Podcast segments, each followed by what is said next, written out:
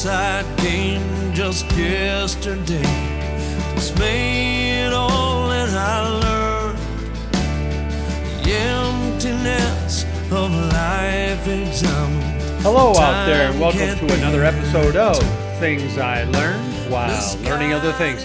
This is an attempt by me, Joe Morahan, and my brother JS to provide you with a series of interesting, informative, educational, and we hope enjoyable stories that will help you navigate through those high seas of life. Today we introduce you to memento number 11 Xerxes 8. Uh oh, Forbidden Fruit 2. Long title.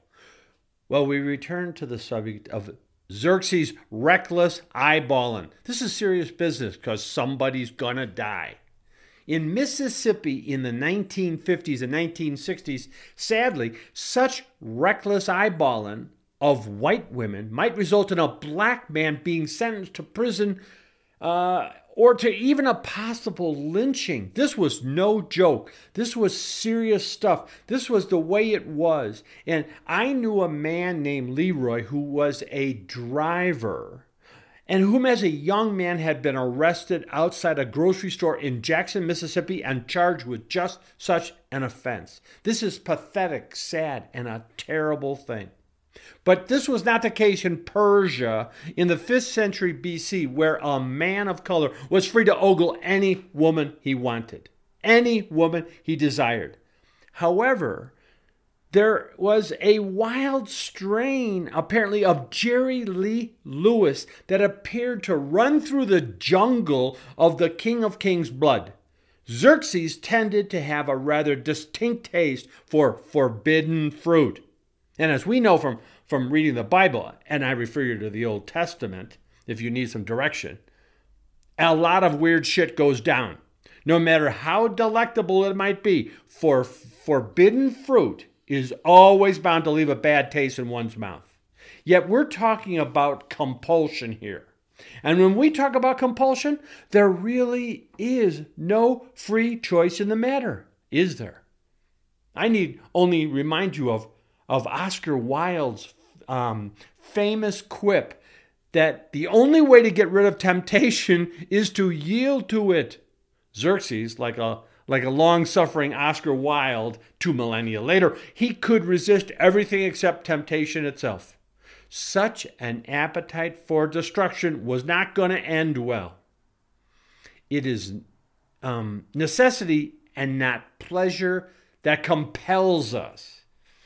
Dante wrote words like that in the Inferno, and we can presume Xerxes, the king of kings, believed himself free to do anything he so desired. But the truth was really that Xerxes was not as free as he might have thought he was.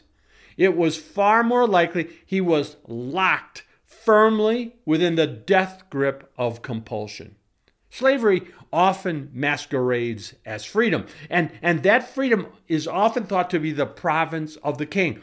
But as with so much of life, things are not always what they appear to be. The king was not free from his obsessions, and obsessions they, they will become what they must become dangerous.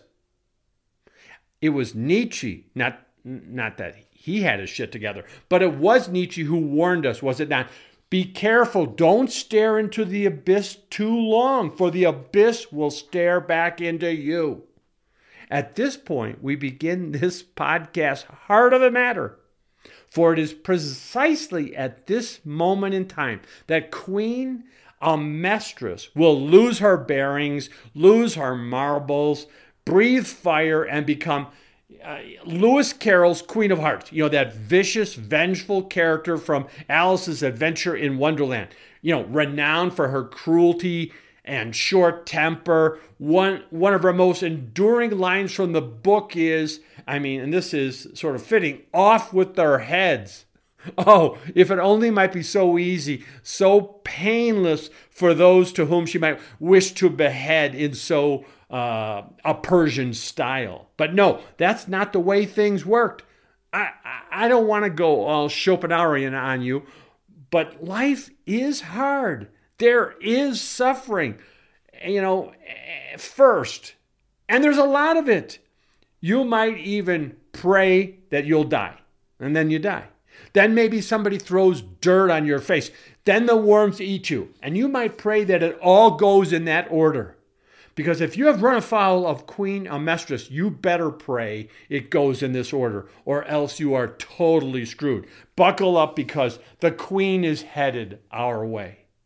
Now, Xerxes' forbidden fruit fetish, a true obsession, may have gotten Xerxes all excited, you know, to an extent and, and for reasons only a man with the intellect of, say, Sigmund Freud might fully come to appreciate. That was a state that was a state of affairs that existed 15 years before Xerxes would be unceremoniously taken out, assassinated in a royal court intrigue, perhaps involving his son, maybe involving his wife, but definitely involving a court eunuch. Oh, those eunuchs. Always, you know, they're always written as, as conniving, untrustworthy bastards, you know, just hanging out, plotting with the women in the harem. You know, it's kind of, you know, kind of like life on the TV program Dallas, only this was Susa and not Dallas, and there was no JR, and there certainly was no Bobby, if you remember him.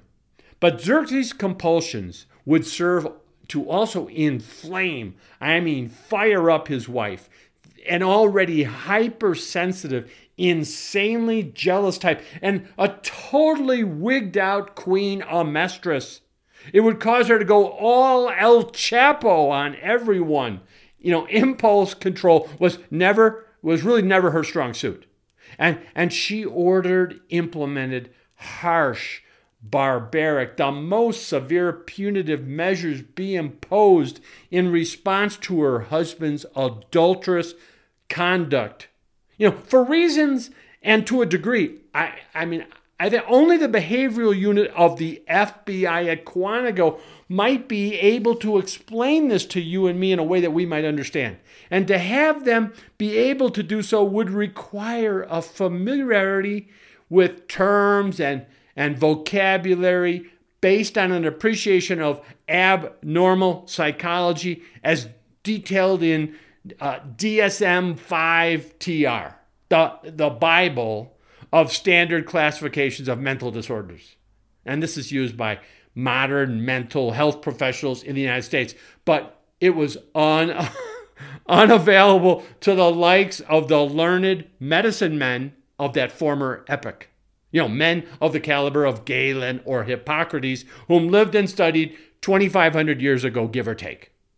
And as, as often proves the case in life, the problem is not the problem.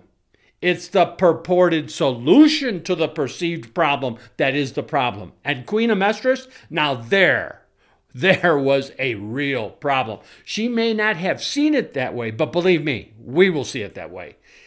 And the king, well, he was very busy, as kings were in those days, invested in, intent upon, and com- committed not only to empire building, but he was a man possessed of a strong desire, an obscene desire. He was a biblical Job. To paraphrase um, NBA legend Allen Iverson. Are we talking obsession? Are we talking obsession? Well, yes, we are. Yes, we are, Allen. And uh, Xerxes had a real Jones for, a compulsion to get it on sexually, beyond mere mating with his queen. You know, just servicing the queen bee was never going to make it, you know, for Xerxes. This was never going to be his thing. He had other interests in mind and his impulses drove him to pursue the dark side, to get it on Marvin Gaye style with female family members of the royal court. And we are not talking about some of that bohica nonsense with distant cousins. No, we're not. No, in Susa, in Sardis, or wherever Xerxes had set up that royal tent of his, if he was thinking at all, the king was thinking more like a duke you know, one of those Dukes of Hazzard, maybe, of Hazzard County, Kentucky, you know, maybe West Virginia or Georgia style. Those kind of coal miner's daughter close family members. Close. close relatives. And, and in this regard, the sins of the father, that, that sort of thing, might have, have influenced affairs. Come home to roost, so to speak. You know, subliminal learning at work. Xerxes' father, Darius the Great, had paved the way. Well, paved the way, so to speak, when he married Cyrus the Great's daughter. That marriage had worked so well. Darius thought, well, well, why the hell not? So, not unlike Mormon fundamentalist cult leader Warren Jeffs after him, or David Koresh, head of that Waco, Texas based, you know, the Branch Davidians, that nutty religious cult off, offshoot of the Seventh day Adventist and its final prophet. Well, we can only hope he's a final prophet. Darius the Great, back to Darius the Great, he decided right then and there, as sovereigns have the power to do, a power that is denied to us mere mortals. No, he said, Darius did, I'm going to take another one. And in his case, he simply decided, I'll take two and married his wife's sister. Well, welcome to the royal court. I, I know, I know. It's a cultural thing, I know. You know, Susa 480 BC, you know, is like, say, Utah in the 19th century. So, of course, who are we to judge? Just who do we think we are? Judging. Hmm. But this kind of thing sets precedents. It puts things into motion, the unintended consequences of actions. Darius did this, so then Xerxes believed he could do that. Well, then that motivated Queen Amestris to do what she did. And she did what? Well, I hope you'll tune in next as we begin to unveil all this craziness that occurred in a royal court in 480 BC. Hey, thanks for listening. Goodbye and have a good day. Hope you'll tune in again. Bye bye. I am in a far off place, half a world away.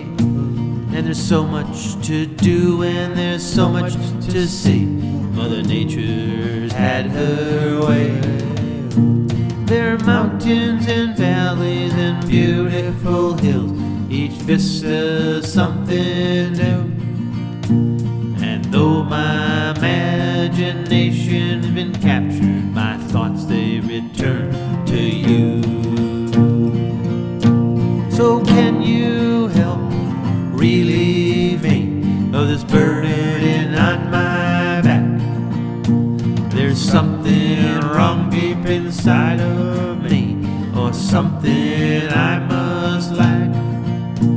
For I've got this worry you'll be leaving me, and I must admit it that I'm scared.